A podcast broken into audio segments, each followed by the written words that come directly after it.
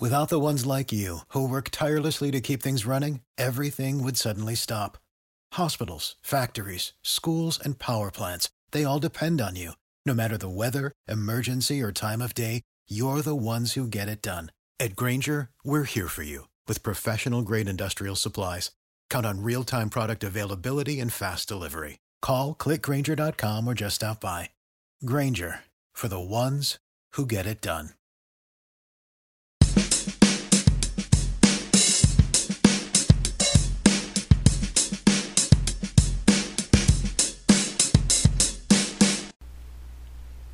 Good evening, Blue Jays fans. Brendan Panikar here, hosting this week my first ever time hosting with a guest on the podcast. In addition to Craig Borden, let's introduce our guest first. You know him from South of the Six, Adam Corsair. How are you, buddy?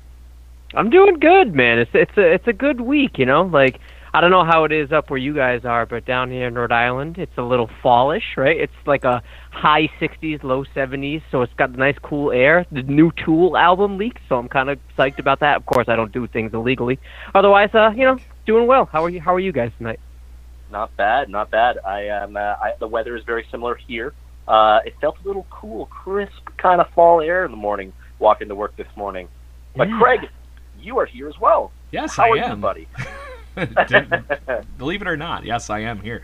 So, but yeah, Yeah. it's been wonderful, honestly, and it's been. I know some mixed opinions of things going on in Blue Jay Land with how things are going, but how can we not be excited about this team at this point, especially with the invasion that went on in Seattle this week? It's been very fun for Blue Jays baseball over the last week.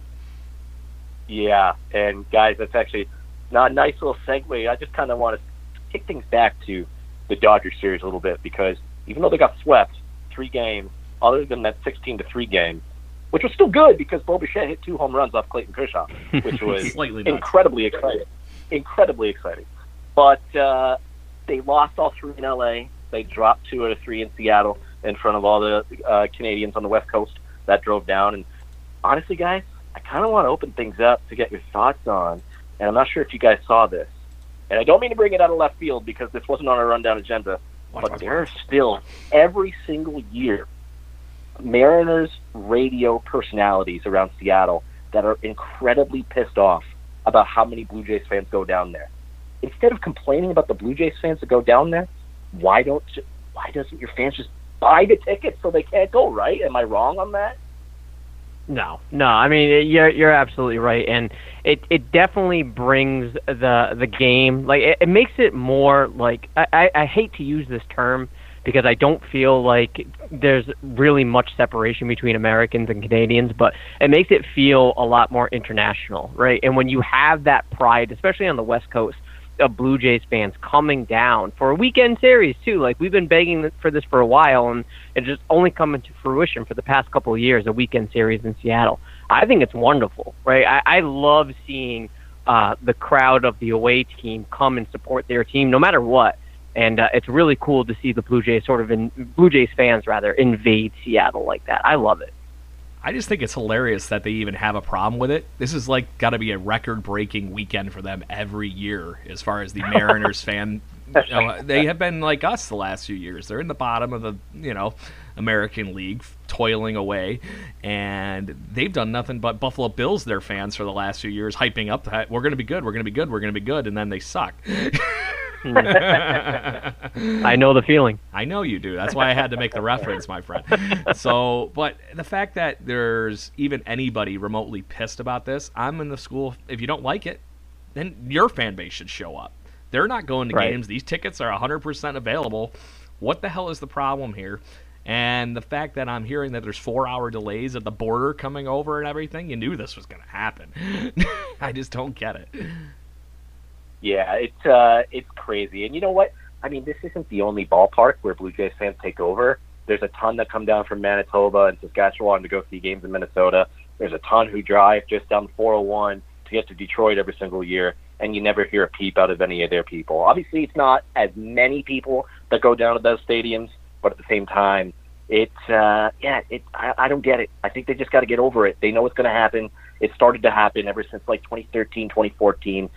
And i honestly, I mean, it, it, it's a nice little rivalry that they've developed, but guys, how weird was it before we open things up and, and get back on track here with our little agenda that we uh, we agreed upon with Bo Bichette? But I just want to say how weird or how cool was it for you guys that the Blue Jays got to finally play three games at Dodger Stadium for the first time since I believe 2007. Adam, I'll kick things off with you. It was wonderful. Right. It, it's it's it's one of those things where, first of all, being on the East Coast, it's kind of a pain to watch these games so late, and especially the uh, the extra inning game. I just couldn't stay up. Like I just I just couldn't do it. But watching the recap games the next day and seeing like the Blue Jays over there on the West Coast, it's beautiful right? It just it expands it a little bit more. It makes it more. Uh, it, it just covers more ground for the Blue Jays, and it, I I just love it, especially playing against a team like the Dodgers who are red hot this year. Um, it really shows that the Blue Jays can sort of stick with them, even though, as you mentioned, that first game, sixteen to three, not that great. Even though Bo Bichette put on a show. The other games were within reach, and it just shows how resilient this Blue Jays team is. So you couple that with the territory of LA, plus the resiliency, it made me proud to be a Blue Jays fan. Yeah, I think it just puts Correct. us on the map a little bit, guys. Come on. we hung with one of the best oh, teams yeah. in baseball. If we actually had some pitching, this could have been a different series because as far as it goes, you saw the 16 to 3 game. Yes, we had some highlights in that with some dingers from Bo Bichette and uh, correct me if I'm wrong, was it Teoscar that hit the other one? I believe so. I yes. so the fact that just they showed up. It's been a million years since they've been there, and the last pitcher to win there was Roy Halladay. I think that really sums up Ooh. the idea of who yeah. and how long it's been since we've even been to Dodger Stadium. And the fact that we actually, like I said, came in and hung with one of the best teams in baseball. Come on, guys. This is an offense that we have no business holding in check for two of those games. yeah. Let alone going taking them yeah. to an extra innings game. So the fact that our yeah. offense was able to hang in with them, I, I'm excited for what this team has been cooking, and it's only going to get better, I think. Well, you mentioned offense, Craig, and I think that's where this discussion needs to be shifted to because, wow, did that series at Dodger Stadium ever get started off with a bang? First inning home run by Bo Bichette, and then he does it again in the sixth inning off of Clayton Kershaw, both off Clayton Kershaw. Adam, since Bo Bichette's been called up, eight home runs, 14 RBI, two stolen bases, 351 average, 388 OBP, a weighted runs created plus of 178, and a 1.3 WAR. Is this kid going to slow down anytime soon? When's the adjustment period going to come? Because that's kind of expecting it. But like at the same time, he's just that good. Maybe he doesn't need an adjustment, or won't even go through an adjustment period. Will there be one anytime soon, or we'll just just continue through the rest of the calendar season before the season's up? I want to say it's going to continue just because he's been on such a tear and he's like this is what confidence can do for a player, especially a, a young player like Bo Bichette. Coming in, you he was hungry to be on this team. He knew he deserved to be on this team long before he was even called up, mind you. But once he got the shot, he took the ball and ran with it. And this is exactly what confidence can produce yes, obviously there's going to be a down point in this. It will happen. But seeing as though this hot streak has been going on since what, July? I don't know, man. Like it might continue all the way to September through September, and we might not see that downturn, those lulls, that slump, uh, if you will, until next season when people really have like an eye for him and they and the pitchers make the adjustments for him. I don't know. I'm I think he might continue this tear well into the end of the season. Yeah, fellas, I don't know if you happen to be following during that first Dodgers game, but I happened to be chit chatting with Jesse Barfield a little bit, and uh, we were talking about his swing through the Twitter account for Jaybird watching. Yeah, and I saw that. and fellas, beautiful. Uh, you got somebody like Jesse Barfield in your corner going, I don't know how this kid's doing it. And he's amazed as much as and as good of a hitter that Jesse Barfield is. The fact that him and I were just in total agreement that these little lulls are literally going to be, I think, at bat to at bat with Bo Bichette with how fast he unloads on the ball. It's just one, two, slam. There's nothing in between. And how he loads up is just so consistent. The fact that he is one of the only Major League Baseball players that I've seen in recent history that actually has a two strike approach lights out, guys. you know, it's just yeah. I you can see it. It's a completely different swing and how fast he gets to the ball once he does get down to two strikes on him. But I just want to put this into perspective because I just happened to uncover this.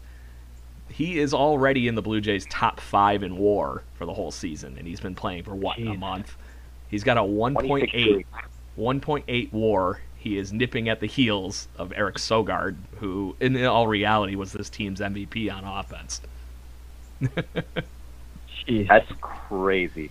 Absolutely crazy. I You got know one other guys? I don't thing. about you.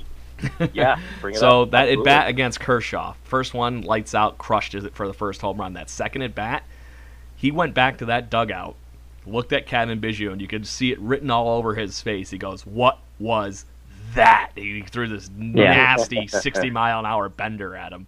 Then he tried to get away with another curveball in that third at bat, and he lit that thing up, guys. Yeah, that curve was nasty. It was It uh, it was nasty. I can't believe that he lit that up. but it's crazy, guys. I mean, I don't think anybody expected this kind of a tear from Bo Bichette when he first got here. I mean, I think I know what your guys' answer to this will be, but isn't this kind of the start to Bo Bichette's career that you had envisioned for Vlad Jr. when he first got up here? Am I crazy in saying that? Yes or no? Craig, I'll start with you. Oh no, you're 100 percent right. This is what everybody in baseball thought was going to happen for uh, Vladdy, and we were there that night. it was Yeah. just insane. that was what everybody thought was going to happen, and the fact that Bo is exceeded everybody's expectations. I think everybody knew he was capable of being a s- incredibly good hitter, but the fact that he's been a solid all-around player, guys, is what's impressed me the much most. I think. Yeah, I um, sort of to piggyback off what Craig says, and now what I'm about to say, it doesn't sound so crazy, and I thought it might. Um, I think the hype that we had with Vlad coming in, we were told that he's going to be this all-around great prospect, and that might be true, and it, still could come into fruition. But I think Bo Bichette is an all-around better talent than Vlad, and I'm not trying to take anything away from Vlad. I think Vlad will ultimately be a better hitter than Bo, maybe even if it's just for power. I think Vlad has a better approach than Bo Bichette, but we just haven't seen it blossom yet. But all around, I think Bo Bichette has the, the capability to be the most valuable player on this team moving forward. And it really wouldn't surprise me if he became like the de facto captain of this team. his personality definitely plays into that captain's role. I think I was on with Craig two weeks ago. I think it was just us, and I was saying to Craig, would it surprise you just with Bo Bichette's personality if he becomes like the Josh Donaldson from 2015 and 2016 that made people pissed off to play the Toronto Blue Jays because you Right. knew that they had this this cocky asshole on the other side who knew he was incredibly better than you no matter what you do. You just can't get him out. And But the fact that he finishes just like Jose Bautista, I think that perfect it. Exactly. But Adam, I like what you bring up there in terms of Vladimir Guerrero Jr.'s approach at the plate because it's true. The one knock on Bo since he's been up here is he hasn't walked a whole lot. Only 5.8% of the time, and he struck out 24% of the time since he's been up here. But I want to shift to Vlad Jr. because this guy deserves almost equal recognition for what he's done since July the 1st. Since July 1st, seven home runs, 34 ribbies, a 10.3 base on ball percentage, and 15.2 K percentage. So he's getting close to being right around the same amount of walks to strikeouts. A 311 batting average, 386 OBP, and a 142 weighted runs created plus. Adam, I'll open this up to you to get things kick-started on this topic. Is this the Vlad Jr. that we can expect from here on out? Just kind of going out there doing this business, which is incredible. 142 weighted runs created plus and 184 plate appearances is nothing to sneeze at. A little bit of a smaller sample size, but not really. Or is there another level to this guy that we're going to see unlocked in 2020? I think there's another level. I really do. And that's not to take away from anything that he's done, especially recently with the team. But I still think there's more to it. I still think, and he may be a little bit more relaxed now because he's well within his element with the players that he's been successful with.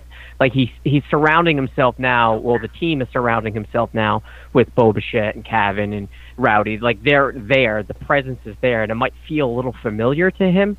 But I do feel like there's just this untapped potential that we haven't seen with him. And once he's a little bit more relaxed and once he feels like he's really owning this team as his own, I think then we're going to see the confidence factor really kick in and see what incredible ability he has at the plate. And it's not just that.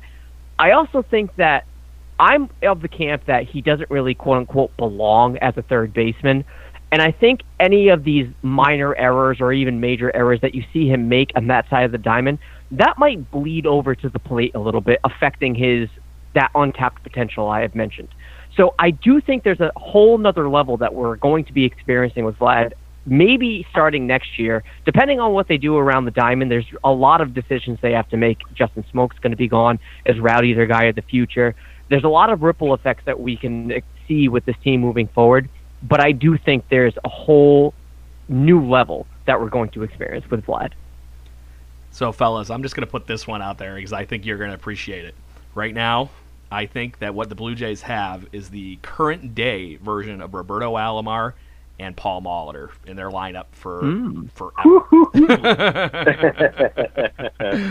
you know, I we only so, got a sample of those two together, but how I I grew up loving and idolizing watching Roberto Alomar play every day, and the fact that Bo Bichette brings that same kind of go ahead, like just bring it out on the field. I'm gonna be better than you with the glove and with the bat. And Vladdy having that same similar swagger, but maybe not being, you know, maybe it's vocal, but being loud with the bat. That's 100% the way Paul Molitor played baseball every day.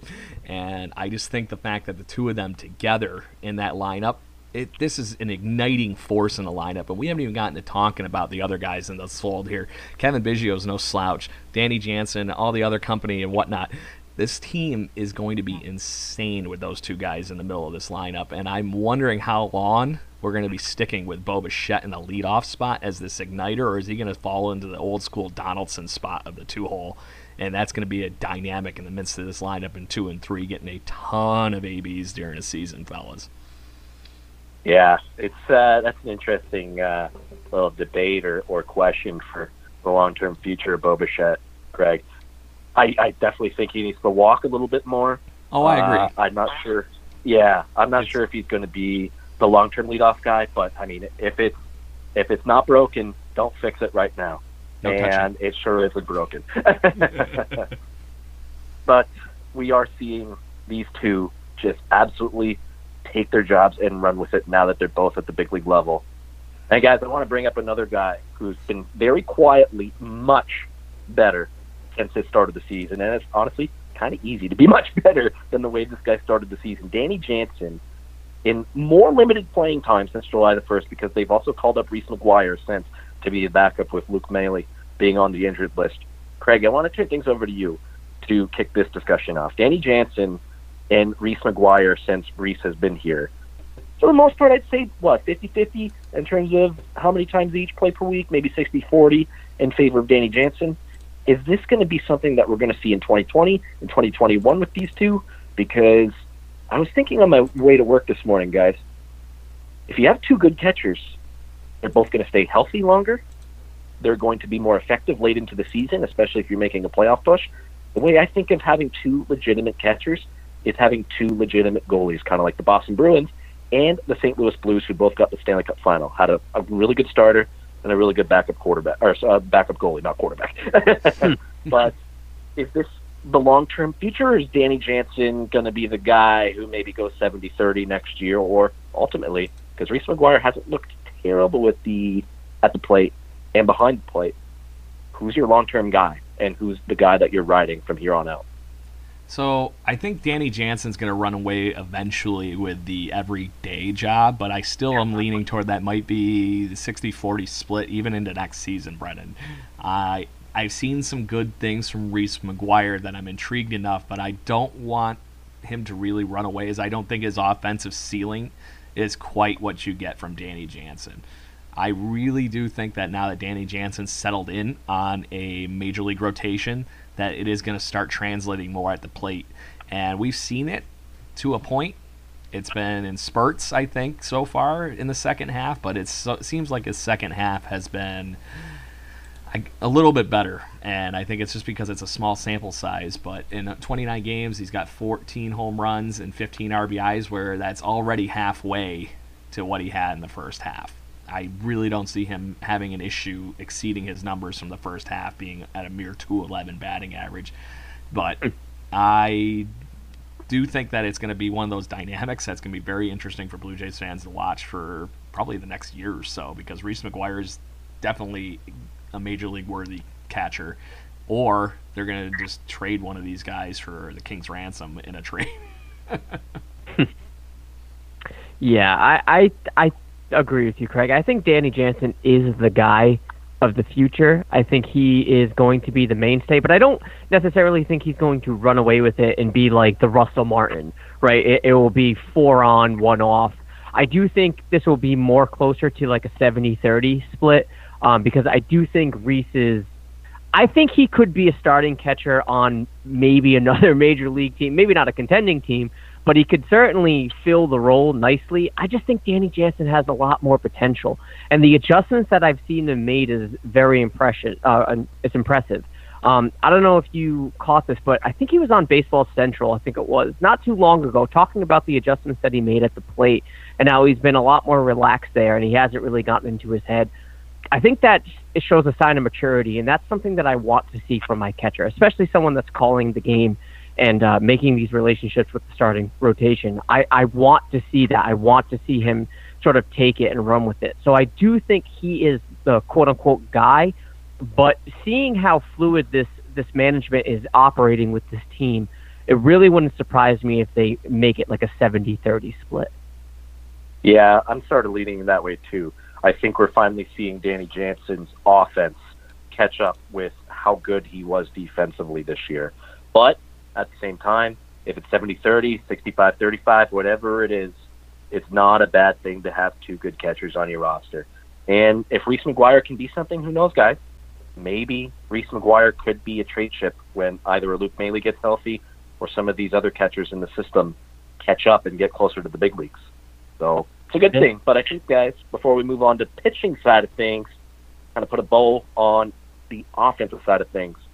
Been really really good and impressive. Who has impressed you most over the past week, other than me? Oh, actually, no, I'm not even going to exclude him. Who's impressed you the most at the plate? Because there's been so many good performances going back to the Dodgers series over the weekend in Seattle. Teoscar Hernandez has been fantastic. Freddie Gal- or sorry, not uh, Randal Grichuk has been all right. Brandon Drury's looked a little better, and Billy McKinney too. Ultimately, who has impressed you most over the last week or so offensively? I'm gonna let you go. I can take it. All right, uh, it's got to be Bo. Like, I, I know we've talked him up. I know we've hyped him up a lot already, so there's not much more to say about him. But it's just got to be Bo, man. Like he is pretty much taking on not just the identity of what this Blue Jays team could become, but just having that sure-handed guy in the lineup and just thinking like when he comes to the plate, it's it's just nothing but confidence, right? As a fan watching, I'm just thinking like, okay, he's got this. Like he's he's aggressive on strike one, and you're right, he doesn't walk a lot, but I I like that aggressiveness. I like that eagerness to prove yourself. So offensively, it's got to be Bo. It's just it, it's so pretty to watch at the plate that swing. I don't know if you guys caught it, but um, I think the Blue Jays Twitter or, or Instagram put up a slow motion video of his swing, and it's just so fluid. It's just beautiful. So offensively, it's got to be Bo for me. So I would agree 100% with Mr. Corsair, but I'm just going to have to change this up for the sake of argument. I can't believe Teoscar Hernandez has been hitting the way he has been since he came up from Buffalo. It's a completely changed player. He's solid in center field, and he's been hitting the ball hard. I don't know what the heck happened. But apparently there's some magic buffalo wing sauce or something going on in Buffalo, guys, and there's a little heat on it. So you know maybe it's just finally lighting a fire under some of these guys to the point where they show the potential. Teoscar Hernandez at the beginning of the season, guys, do you even agree with me that he might have been falling out of the offensive uh, plan oh, of yeah. what his team yeah. was? Absolutely. Oh, yeah. So now he's right back in it, and now it's not just you know Grichuk having a job; it's him um, Derek Fisher, Billy McKinney, all of them back in the argument again. And then you're going to have guys like Anthony Alford stepping in. So it's nice to have this step up that we actually might have a few good, tangible pieces to go into next year's outfield. There's not much thick, thin spots on the offense, guys. And this is only seeing Teoscar do what he's been doing is only making me more excited. I uh, I completely agree. It's so nice to see you guys. This team is really coming together offensively. I think we've said this a few times, whether it's me being on South of the Six, uh, Adam, you with us, or Craig, just you and I with other guests.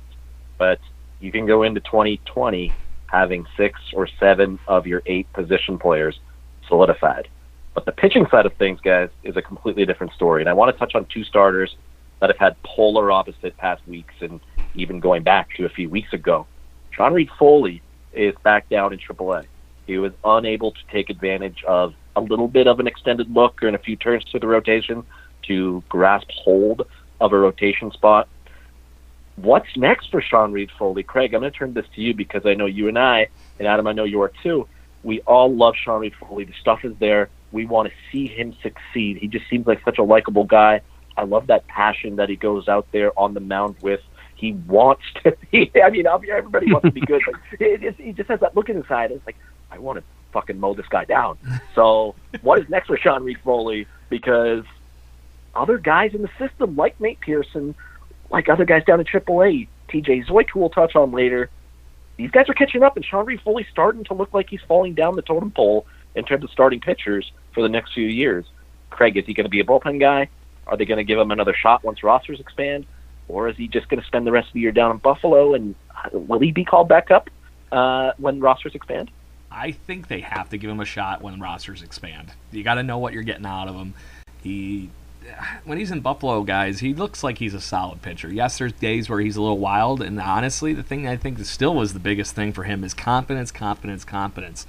So if you give him a chance, even if it is just you know in the opener role and let him play for two, three innings, let him go. Let him do it. I just can't believe this is a guy that literally two weeks ago was solid through four or five innings, looking very good, and then all of a sudden the hamster falls off the wheel and gets shot. It seems like in the last two outings. It. I don't know what happened. Is three in the third inning with three earned runs, and then barely makes it through an inning and two thirds this last outing it's just insane, guys. I don't understand what that last tidbit is that he needs, but I don't know how much of that he's going to get from being in the minors. I really think he needs to just go out there and figure and toy with everything while he's out on the major league mound. And like I said, if that's out of the bullpen, let's let him run out with it the rest of the season. But he is a piece of this future, mm-hmm. and I would much rather see what I can get out of him out of the remainder of the season. And this is no offense to some of the veterans, but I know what the veterans can do. Take Derek Law, push him down the line a little bit, and let Sean Reid Foley have some extra innings this fall, basically. yeah, I I don't necessarily think he's a starting pitcher. I, I don't think he's suited for that role. Um, so far this season, he hasn't pitched over five and a third innings. Um, and you can say it's not really a big deal because he's if he's going to start, he's a fifth starter at best. At best, that's where he's at, and fine. And but the, what's happening with him is eerily reminiscent to Aaron Sanchez as well. This, this, yes. past season uh, with the Blue Jays, and it's it's just not clicking for him. And I do think he, like Sanchez, uh, especially with the Blue Jays, he's better suited for middle relief. Because the success is there in like these small pockets of the game. But I feel like when he's it's just in his head because you're right the stuff is there. And when it's it's either on track right from the get-go or it's just all over the place and he's pitching wild so i don't know i think it's more of a problem in between the ears and maybe being part of the starting rotation is just a little bit too much pressure for him so to relieve that i would just i think he'd be more successful and better off for this team as a middle relief kind of guy but guys, I want to run a Sean Reid Foley scenario uh, between the two of you and get your thoughts on this. When rosters expand, if the Bisons don't make the playoffs, because they currently sit three games back of Scranton Wilkes-Barre, who they happen to play this weekend. Mm-hmm. But when rosters expand, this is kind of the scenario I've thought out in my head. You bring Sean Reid Foley back up, and you insert him into the rotation. He takes the ball every fifth day without an opener. He has to show you it's his time. We've said this going back to April when he first came up and had that start against Baltimore, or when it was looking like he may have had a chance to win the fifth starter, uh, starter spot from Trent Thornton back in spring training. He needs an extended look for the rest of the year, in my mind, because you can go one of two ways. He either goes out there and shows you that he's worthy of coming back into spring training, battling for a starter spot in 2020's rotation, or if he continues what he's been doing the last two starts, you may be able to remove him from the 40 man roster to add another guy because there's going to be some very, very difficult 40 man roster decisions with guys they're going to need to protect from the Rule 5 draft this offseason. I'm sure Nate Pearson, who's not on the 40 man right now, is going to be added if he wasn't already. I can't remember. But it's either one of those two ways. Am I wrong, Craig? I'll start with you on that one. Is, are those scenarios out of left field, or do you think something like that could happen? I I think it's gonna happen, and I really think that it's one of those things like we were kind of building on that previous conversation that he just needs to get some confidence, and I think he could get that in the bullpen. It's amazing how if you just get the snowball rolling, guys, you know, it's gonna eventually grow into a mountain, you know. And I really think that just like Aaron Sanchez did in 2015 and took it into 2016, we could see something very similar to Sean Reid-Foley's development and run with it like that. Yeah, I agree. I, I, I think that you you hit it on the head, uh, Brennan, when you said that you need to know what you have in him, and you can't set him up in positions to fail, right? You want to maximize your potential when it comes to a guy like this because there there is sort of an investment there with Sean Reid-Foley. There there was a time I think like two three years ago, maybe it was just two years ago, that we were hyping up the arrival of Sean Reid-Foley. Like it, that was kind of a thing much like well, maybe not to the same degree as Nate Pearson, but it, it was there. Like that's someone in the future that you want to keep in mind. So I do think that there's a scenario in which that you want to see what you have and you want to put him in the in a position to succeed. And I think if you, like I said, if you have him in a bullpen role, I think he's going to thrive, and I think that will boost his confidence, and that will do wonders for him moving down as a as a Blue Jay in his tenure. I do agree with you both. I think the bullpen is where he's going to end up. I mean, the, the talent's there, the stuff is there. You see it in spurts, but then he loses his control in like the second, sometimes the fourth inning, and he just can't get it back in under composure. It's tough because I do think that if he is removed from the 40 man, if he shows a little bit, uh, that some team will take a chance on him because there's sure. something there. So, 100%. yeah, I think he will go into spring training next year, guys, with a chance to win a starter spot again. If he doesn't show you enough down the stretch here, then maybe you have to start thinking about eliminating him as a starter because other guys are catching up. But there's also been a massive, massive surprise in this rotation, and that's Jacob Waguespack. You can't say enough about this guy. He's come out of nowhere. 10 games, 7 games started, so 52 innings pitched. He has a 3.63 ERA and a 4.27 FIP. That's not bad at all. He's 4 and 1. Doesn't strike out many guys. Doesn't walk very many guys either. He just kind of quietly gets it done. And we saw that last week, Thursday, when he went out, pitched seven innings, only allowed one hit, one walk, and struck out five against a Dodgers lineup that could win the World Series. Adam, is this guy in the 2020 rotation? Is he going to be in the rotation longer? Do we still need to see a little bit more of Jacob Waguespack? What are your thoughts on him? Because he, for some reason, he's really intriguing to me. Yeah, I think and this isn't to take anything away from him. I think almost by default he's going to be part of the rotation because it's just kind of a question mark moving forward, especially into 2020. We don't know what's going to be ultimately there, but I'm certainly confident in it, and a lot more confident than I was at least in the beginning of the year um, when he was pitching for Buffalo. I mean, does anybody miss Aaron Loup right now? Because that's what we traded away to get him. Um, I, yeah, exactly. Like I, I think that he he's a welcome addition. I think that he's a solid. I think his ceiling is maybe a number four guy, and I I think that's that's good. I think if you have a guy with this much reliability in that spot, you could certainly do worse. So yeah, I think he is sort of a fixture for this rotation moving forward, and I would like to see it over the span of an entire season to see if he can really solidify himself in that role. If he can go out there and give you on average five and two thirds, maybe six innings, you can't you can't complain or thumb your nose at that. So I, I do think he's probably going to be a fixture of this rotation moving forward. So I'm going to make another Blue Jay comparison here. Did we expect Marco Estrada to run away with a job in 2015? No. no. Exactly. Yeah. Good call. I win. Yeah. Oh, sorry. yeah. um, but guys, just how nice is it knowing that you have somebody like Jacob Waguespack to be able to go shopping with on this off season? You know, you got somebody worst case scenario, he's your three or four guy in a rotation with a couple more rookies behind him, or maybe we do go out and get a free agent pitcher that's a little bit better than him, and he's your four or five guy. Is there a lose here? Right. No. No. so I'm, I'm strangely okay with it. Yeah, And you know what, you guys, honestly, every single team, when you're developing prospects, as you develop your team, your roster, you grow it a little bit more, you need a surprise. And Jacob Waguespack has definitely been a crazy surprise. And I'm excited to see him finish out the year.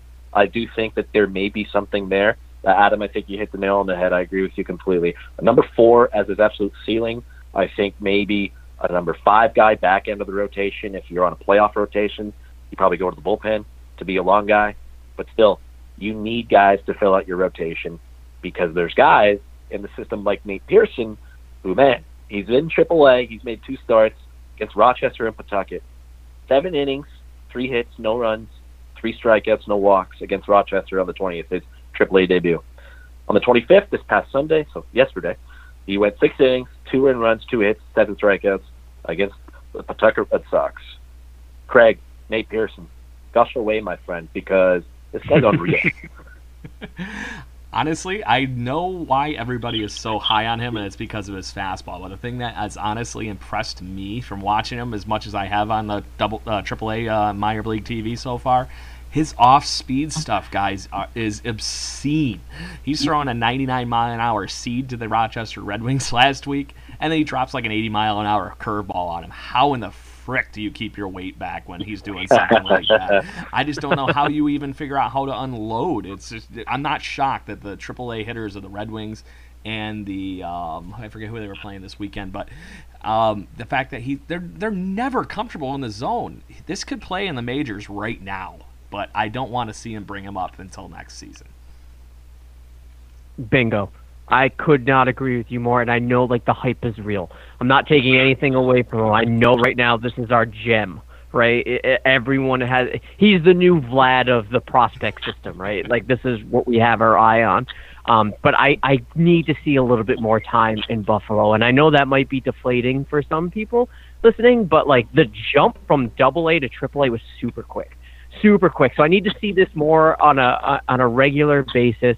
And again, like the the outings have been super impressive. I know his first start in AAA, um, he was still hitting 99 in the seventh inning. That's really really good. And I don't think he walked anybody in his first None. start. So this is yeah, no. and and I think is uh, the outing most recent one in Pawtucket after he um, gave up that home run. It was a shutout from there on out. So uh, he's just super impressive. And this is someone that you want to take extra care of because you don't want to have him blow out his arm. You don't want to um, have him feel pressured to prove it in the majors if there is a September call up.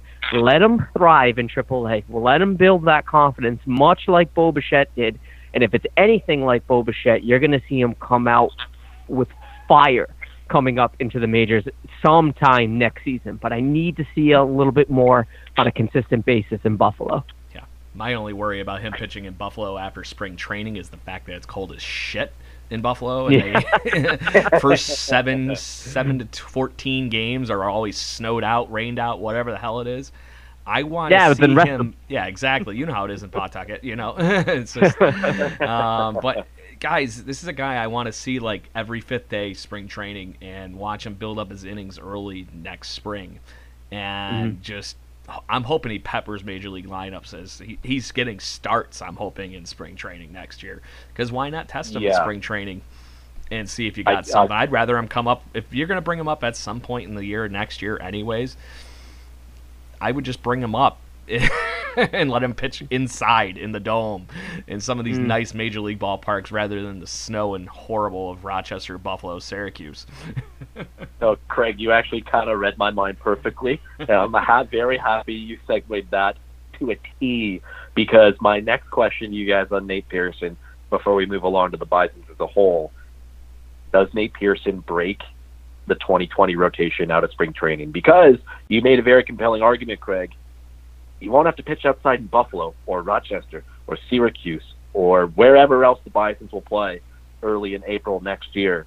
If he goes out there and absolutely dominates, even if he doesn't dominate, he just looks good.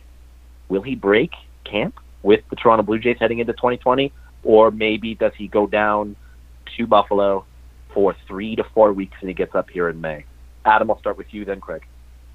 I, I just don't I would like to see it in a way just to be excited about it, but I just I don't know that I see that with this with this front office and how they've operated. They've been very cautious when it comes to their top tier prospects, and they're they're like precious gemstones. I, I just don't see them rushing it with them.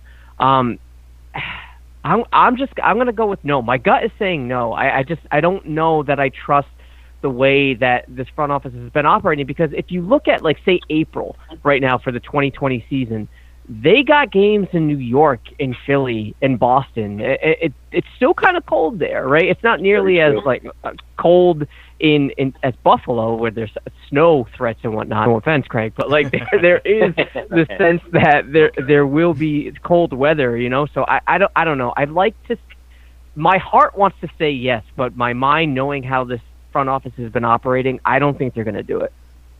My mind is telling me no.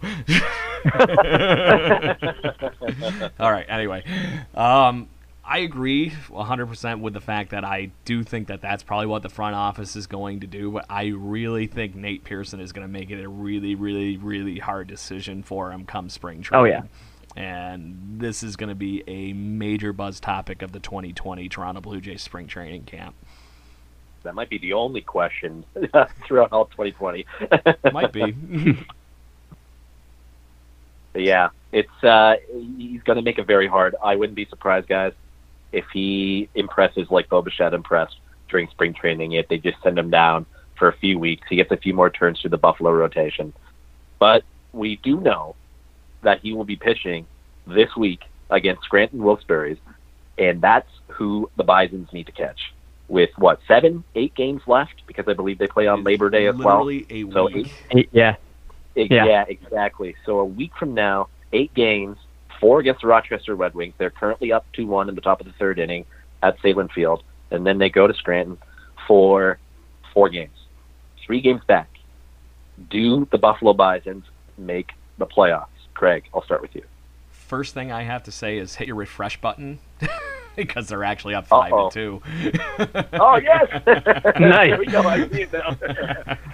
so their fate is 110% in their hands, right?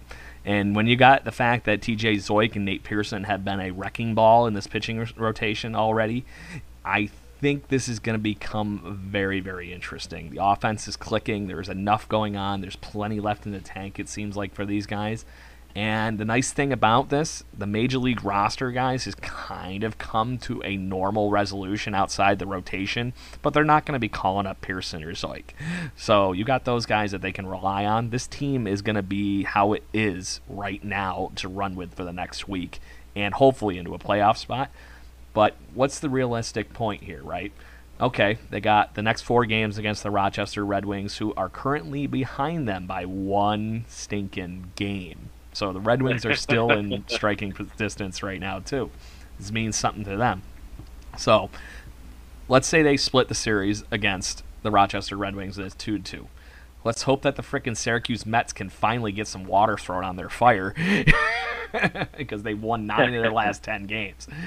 So if that happens and then they were able to come in and take it to Wilkes-Barre over the weekend, who ha- are just like them and even five and five over their last ten games.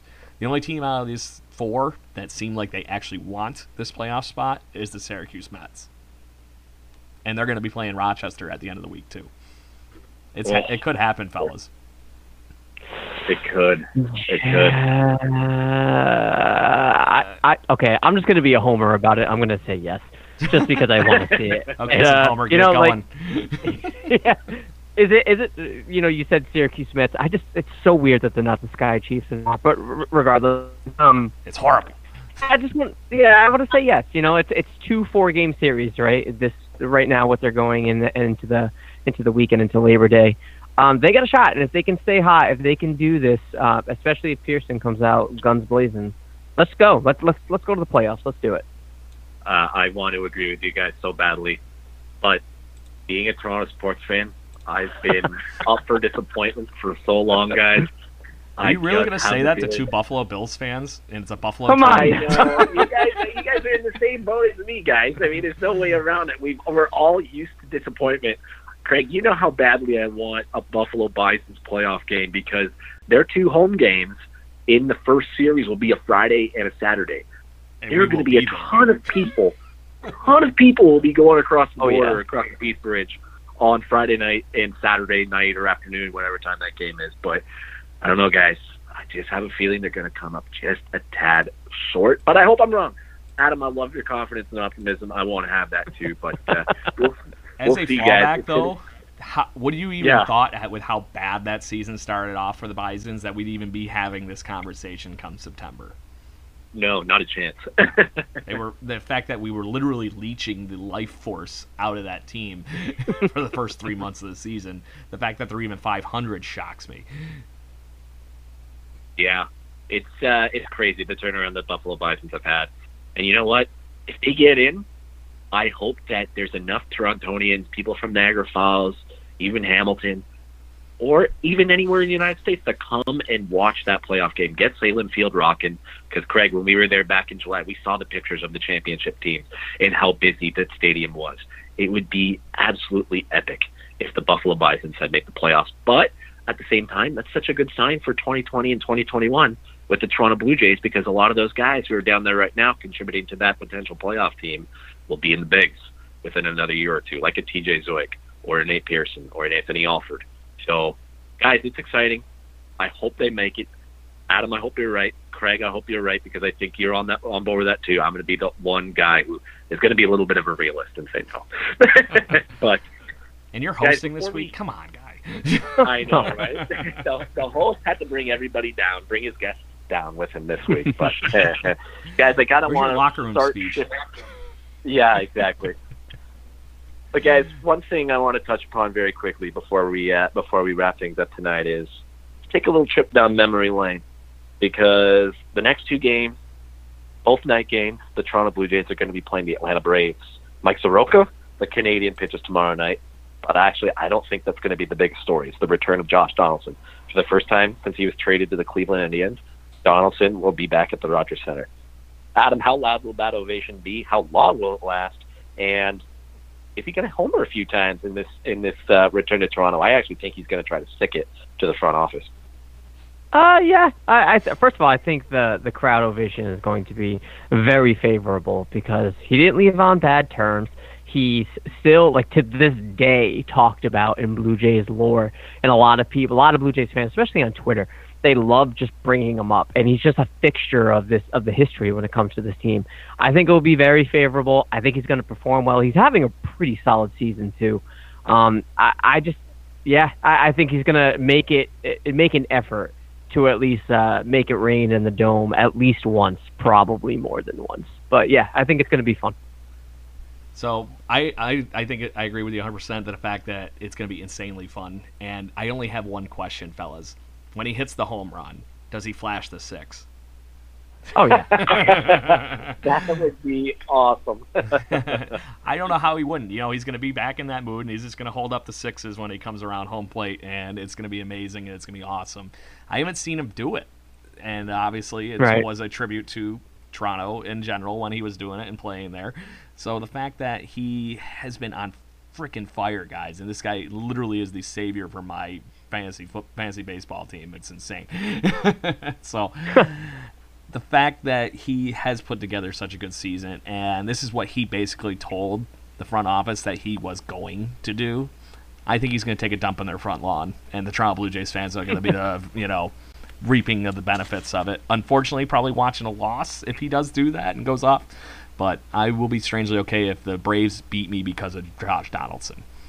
yes. yes. I would be completely okay with that too. Honestly, I kind of want to go go out and see him have like a three homer game or even a two homer game, whatever it is. I just think his return is going to be actually pretty legendary. And you know what, guys? Honestly, with what he's doing with the Braves right now, Craig, you mentioned he saved your fantasy baseball season. this is awfully reminiscent to how he came on in 2015. He just got better and better and better as he carried the Blue Jays to the playoffs and carried is now carrying the Atlanta Braves toward the playoffs. So it's going to be fun. He's going to get a well-deserved standing ovation. Probably going to last quite a while. And honestly, it would not surprise me if one day his name is in the level of excellence because he was simply an unreal Toronto Blue Jay. Does he hat Craig- trick this weekend, guys? I Or this know. week? I- I'm not going that far. I just want wanna see the hats I fly off because it. I think that would happen without a problem. I think so too. I would have no problem throwing my hat on there for Josh Nelson. so yeah, go in at at um, Brendan there. I knew you were about to say something and lead me in. I think. you know, you know what time it is, buddy. It's picks the click time. You have been keeping track of this forever, and why don't you refresh our guest Adam, who our uh, guest slot picked last week, which was a few Twitter submissions, and who you and I picked, and then we'll open up the floor for Adam, then uh, myself, and then Craig, your pick. So, last week off. we didn't get a ton of Twitter follows on that. So and unfortunately the ones we did are going to be sorely left in the rain. but um, as far as it goes, it came down to you, Brendan, because Justin Shafer had a eh, week, didn't really get out there as much as he should for me last week. But you picked Jacob Waguespack, who decimated the Dodgers. So I'm going to say you're going to have to get the point this week, which puts us in a three-way tie with two wins for me, two wins for you, two wins for our guest spot. So we're tripling it up here. And Adam, we need your pick to either make that a third for the guest spot or open it up for Craig or I. So, Adam, who is your pick to click for the upcoming week? Oh man, I, I think last time I was on the show I picked Cavan. Uh, why stop there? I'm going Cavan. I mean, he's been having a terrible month, so it, it's due. you can only get better, right? Yeah. That's right. Craig, what about you? Who's your pick to click this week? Uh, it's like that, fellas. I um I'm wondering if Reese McGuire is going to run with this la- little bit of extra play time that he's been given. He's, you saw it building up some of the confidence, and he had a rough weekend, I think, here in uh, Seattle in front of his home crowd. Now that he doesn't have the pressure of the family watching, I think he's going to put up a two spot this weekend with a couple home runs. I haven't I like picked this guy. I haven't picked this guy yet at all this year since he's been up. But I'm going to go Bo because I made the comparison earlier to Josh Donaldson. I was going to bring out the best in Bo because I would love nothing more than to see him turn into a Josh Donaldson type player on and off the field. So I'm going to go Bo You're going to say it's a mono e mono type match Yeah. the next two days. Whatever, whatever Josh Donaldson does, Bo going to do as well. Yeah. Why does this sound like a Imagine Michael if they went commercial, shot for guys? Anything I can do, you Yeah. can do better. Yeah. Be I love it. If they went punch for Epic. punch, this would be a fun next couple days. It'd be Oh, yeah. And uh, it's going to be fun watching Mike Soroka tomorrow night. He got to pitch in Toronto last year. Uh, the Canadian kid from Calgary, Alberta. I just want to say a quick shout out to Scott Braun, who was completely wrong when talking about the game today and the Braves come to Toronto talking about Mike Soroka pitching. He said Mike Soroka is from the area. Have you looked at a fucking map? Calgary's on the other coast, man. Like, come on. you are wrong, Scott Braun. he is not from the area. He's from Canada, but he's not from the area. You might as well have said he was from the world. Yeah. You're from planet Earth. From the continent. Congratulations. you are from Canada. You must be close by to Toronto because all we know is Toronto. but Go American media. been- yeah, exactly. But guys, this has been a ton of fun. Adam, you get your chance to promote, promote, promote. Uh, take it away and uh, lead us into the wrap up of the night. Sure. Well, first of all, thank you guys for having me on. It's always great talking Blue Jays with you. Um, you know, despite the the quote unquote down year, this year has provided us with a lot more topics to talk about in comparison to last year. So I'm I'm, thankful for that. Um, you can find me on Twitter at South of the Six. Uh, make sure you spell that with the number six and the letters I X like the cool kids spell it. I am not one of them. I have never been one of them, but you know, I, I need to relate to you guys. Um, you can listen to the podcast, subscribe to the podcast, and all your podcatchers, South of the Six. Um, we're on Apple Podcasts, Google Podcasts, all of the above. We're there. We're going to do Blue Jays uh, podcast weekly until the end of the season, and then we're going to transition into Raptors talk. Um, I, since I have you guys, I would love for you guys to come on in the end of the season to wrap it up and talk Blue Jays. If you both want to come on, have a little Jay Bird watching South of the Six rendezvous once again, if you're down with that. But otherwise, guys, thanks for having me on. You bet, Adam. intriguing. I think I think we'll both be there. Craig, how about you? Sounds what like do a you want plan. to? Uh, yeah, it does. It does to me. What do you want to leave the listeners with uh, before they hear us again next week, Craig? I hope you all have your uh, TVs prepared for rain in the next two days. Wear your I, uh, raincoat. I love it. Wear your raincoat to the dome, and everybody, if you are going down to the dome, make sure the ovation that you give Josh Donaldson is loud. He's deserved it. One of the best Blue Jays I've ever watched since I've been a fan in 2005. So it's been a fun ride. It's going to be fun seeing him back at the dome. But I want to wrap things up by saying, make sure you subscribe to our podcast, Jaybird Watching, with Craig and Brendan. Next week, Craig will be hosting in the host seat with myself uh, as his co-host. Don't uh, know about subscribe. a guest yet. Yeah, I think we got to discuss that at some point if we're going to bring We'll a guest it on or not. we'll figure it out. We'll figure it out. We uh, we stay in touch throughout the week, so it won't be too hard. But uh, yeah, subscribe, like, follow us on Twitter, Instagram, if you so please. Uh, every listen helps. And guys, I'm going to wrap things up with a Let's Go Blue Jays. Let's go Blue Jays. Go Blue Jays.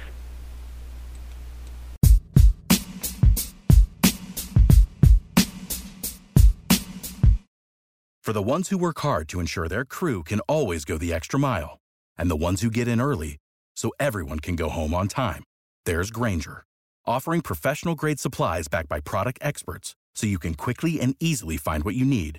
Plus, you can count on access to a committed team ready to go the extra mile for you. Call, clickgrainger.com, or just stop by.